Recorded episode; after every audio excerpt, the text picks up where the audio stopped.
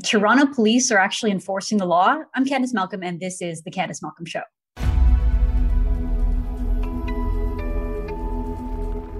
If you're like me and you saw the footage of Toronto police yesterday breaking up a tent city and arresting squatters and protesters, it might have seemed a little shocking. In this day and age, we don't often see the police actually doing their work uh, and, and, and, enforcing the law, especially if it involves the use of force.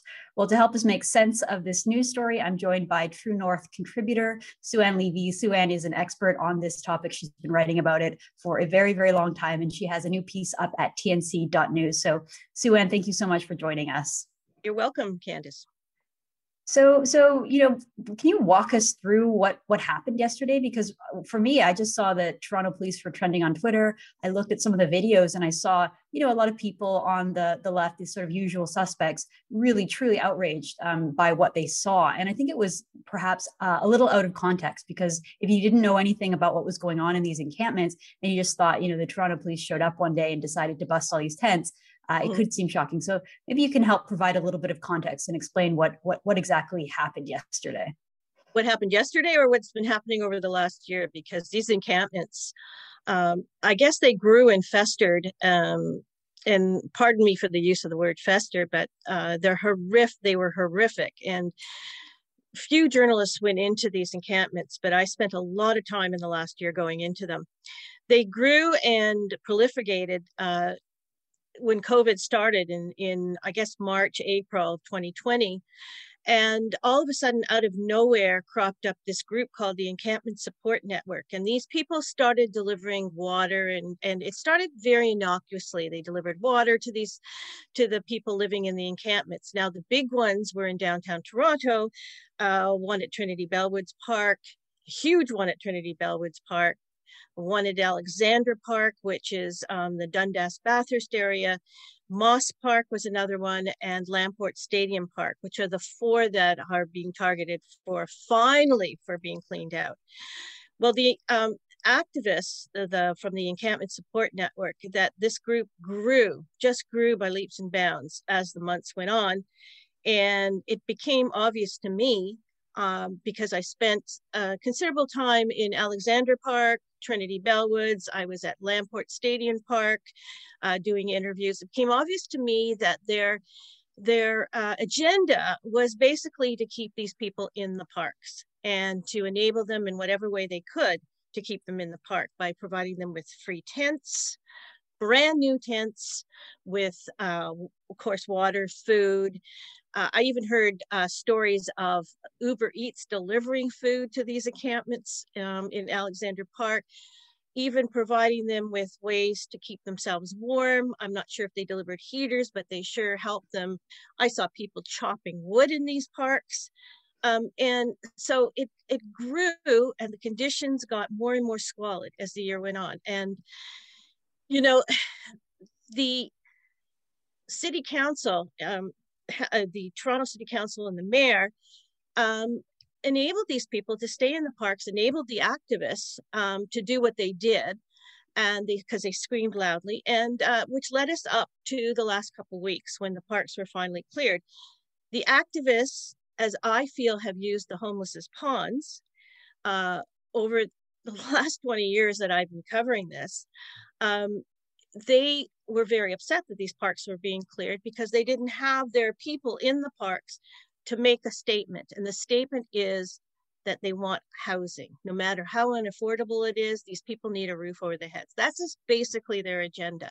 So you can imagine, Candice, when the police started coming in and actually doing their jobs and cleaning out these parks, these activists were upset. They were upset they didn't have their showpieces to show the world what a terrible job all levels of government have done.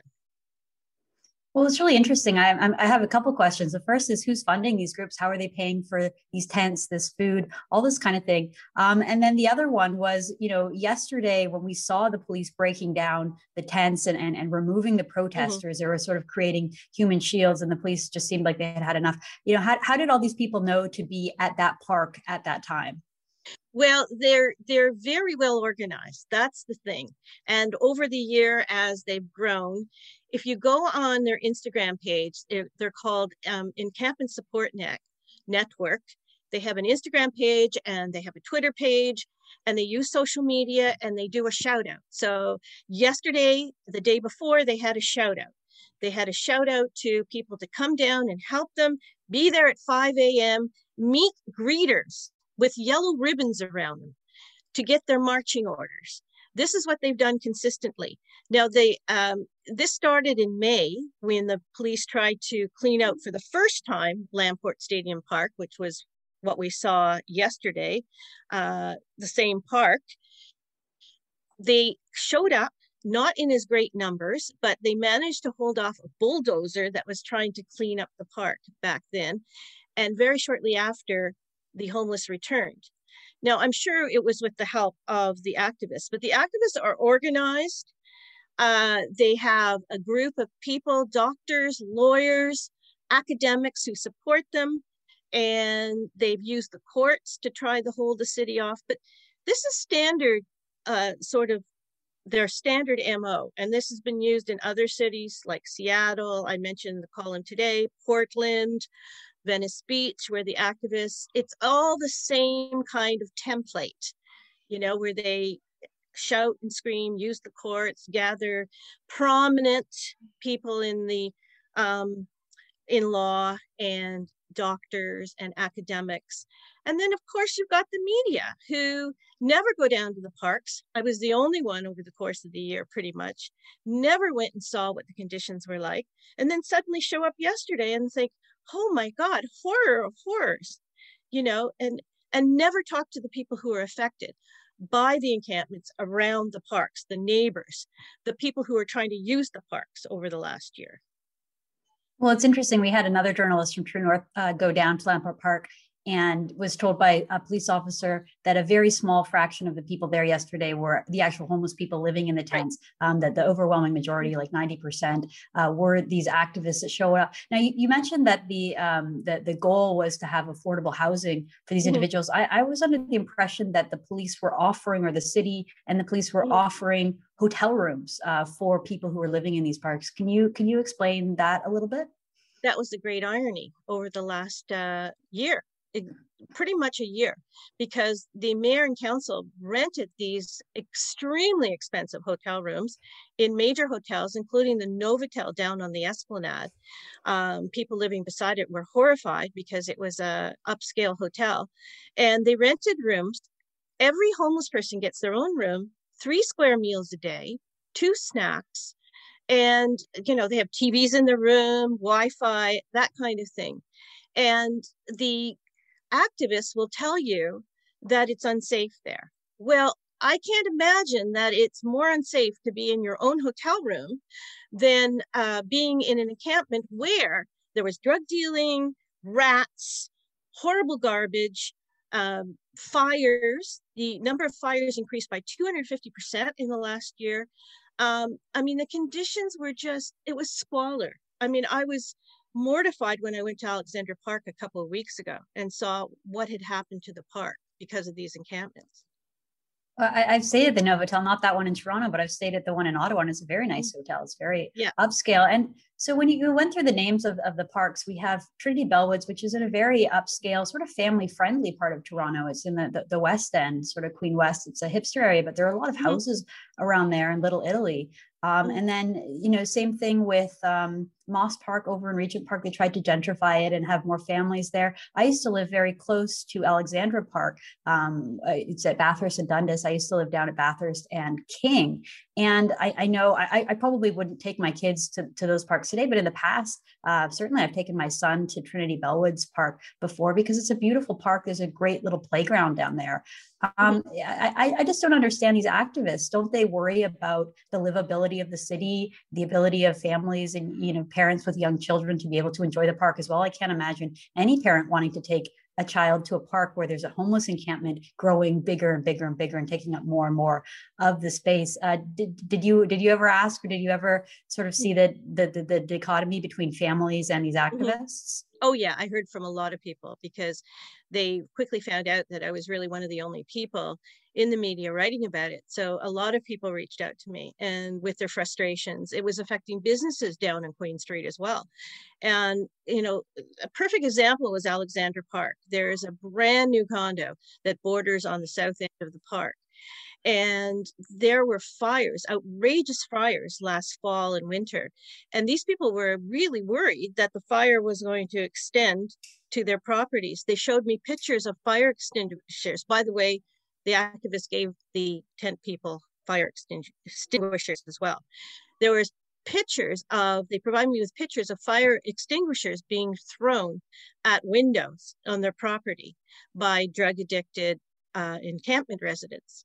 Um, when I went down to Alexandra Park uh, a couple weeks ago, it was a beautiful June day. There was not a soul in there um, in terms of kids, uh, families. Uh, one person was walking her dog through the park, but um, from what I understand, they they were afraid to walk their dogs through there.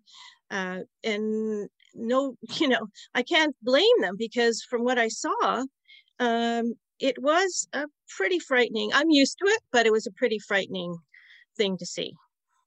Well, it's really sad. I, will say this: I grew up in Vancouver, and we're very used to these homeless encampments. But Vancouver mm-hmm. also has a lot of parks, so you mm-hmm. know there are certain parks that are occupied by homeless people.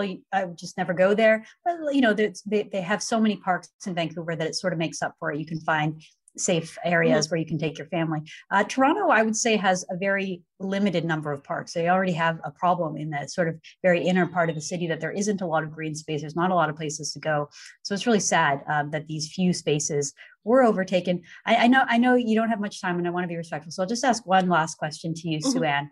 Um, what what was the notice like so it, you know if you were just watching on social media it sort mm-hmm. of just seemed like the police just decided to show up one day and bust up these camps but the mm-hmm. reality mm-hmm. is that they have been posting notice for uh, i believe weeks if not months uh, can you can you mm-hmm. sort of walk us through the process up until yesterday to, to the point where the police finally said enough is enough everybody has to go well, they posted notices many, many times. And the great irony was that they would post these notices and then not act on them. So I think the activists felt that, you know, they could get away with it. Uh, they were taken to court by the activists uh, last fall.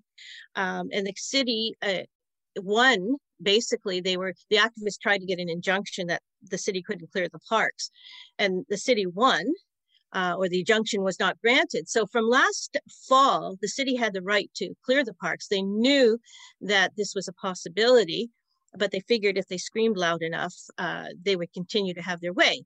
Well, for the most recent, um, I guess, eviction, they posted trespass notices on June 12th at all four parks. And the activists are, will freely admit that. They say that on their um, on their social media channels. However, I guess they thought the, the city would back down yet again.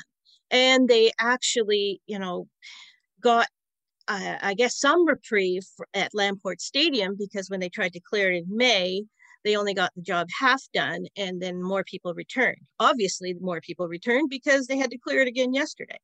So, you know, the city is to blame in large part because they enabled this to happen over the last year to grow, to not a follow through on their threats and you know and to ignore the people who were suffering from covid and needed a little bit of green space and couldn't access their local parks absolutely well sue-ann uh, unfortunately i think that some of these videos are going to lead the defund the police crowd uh, to you know to have even more ammo for their fight yeah. but uh, you know I, I still think it's a good a good day when police are doing their job enforcing the law and you know moving people out so that everyone else in the city can enjoy these spaces that are supposed to be public and supposed to be for everyone. Th- thank you so much for joining us you're and welcome. providing so much context to this important story, Sue-Ann. Oh, you're welcome.